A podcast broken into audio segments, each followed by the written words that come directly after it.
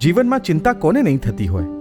નાના હોઈએ ત્યારે ભણવાની ચિંતા, પછી પૈસા કમાવાની ચિંતા, બાપને, દીકરીને પરણાવવાની ચિંતા.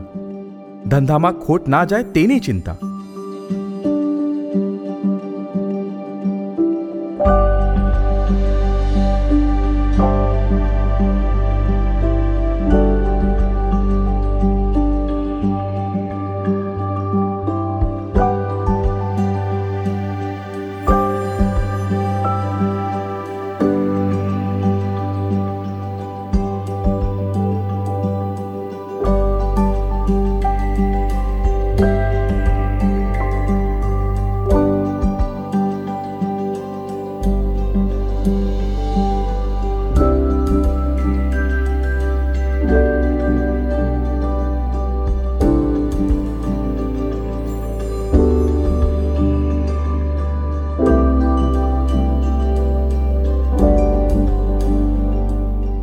ચિંતા તો અગ્નિ કહેવાય. આમ થશે ને તેમ થશે.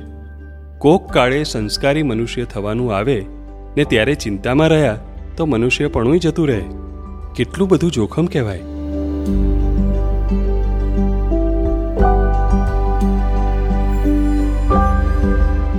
કાલે સવાર પડશે કે નહીં પડે? કાલે મને ઓક્સિજન મળશે કે નહીં મળે? હું જમું છું, એમાં પાચક રસ પડ્યા કે નહીં? આનું લોહી થશે કે નહીં થાય? એટલે ચિંતામાં શું થાય છે? વિચારો આવે એનો વાંધો નથી, પછી વિચારમાં અંકાર પડે છે. એ પોતે ચિંતિત થતો જાય છે. એટલે આત્મશક્તિ ખણાઈ જાય છે. એટલે પછી કુદરત જે હેલ્પ કરનારી હતી, તે દખલ કરનાર કે મેં પોતે હાથમાં પકડ્યું, એટલે કુદરત કે તું સંભાળ. દખલ થઈ પોતાની. એટલે કામ બગડતું જાય. અને પોતે છૂટો પડી ગયો, તો કુદરત પછી એનો ભાવ જ છે. આ કામ પૂરું થાવ સારી રીતે. તો કુદરત પછી સારી રીતે પૂરું કરી નાખે. અને આ ભાવ તન્મય આકાર થઈને કે બગડી જશે તો? નુકસાન થશે તો? કામ નહીં થાય તો? એટલે નહીં થાય તો એવા એવિડન્સ ઊભા થાય, ના થાય પછી. કેમ તો પોતે ભાવ બગાડ્યો. ઘડી પહેલાં થઈ ગયું, તેની ચિંતા શું? જેનો ઉપાય નથી, તેની ચિંતા શું?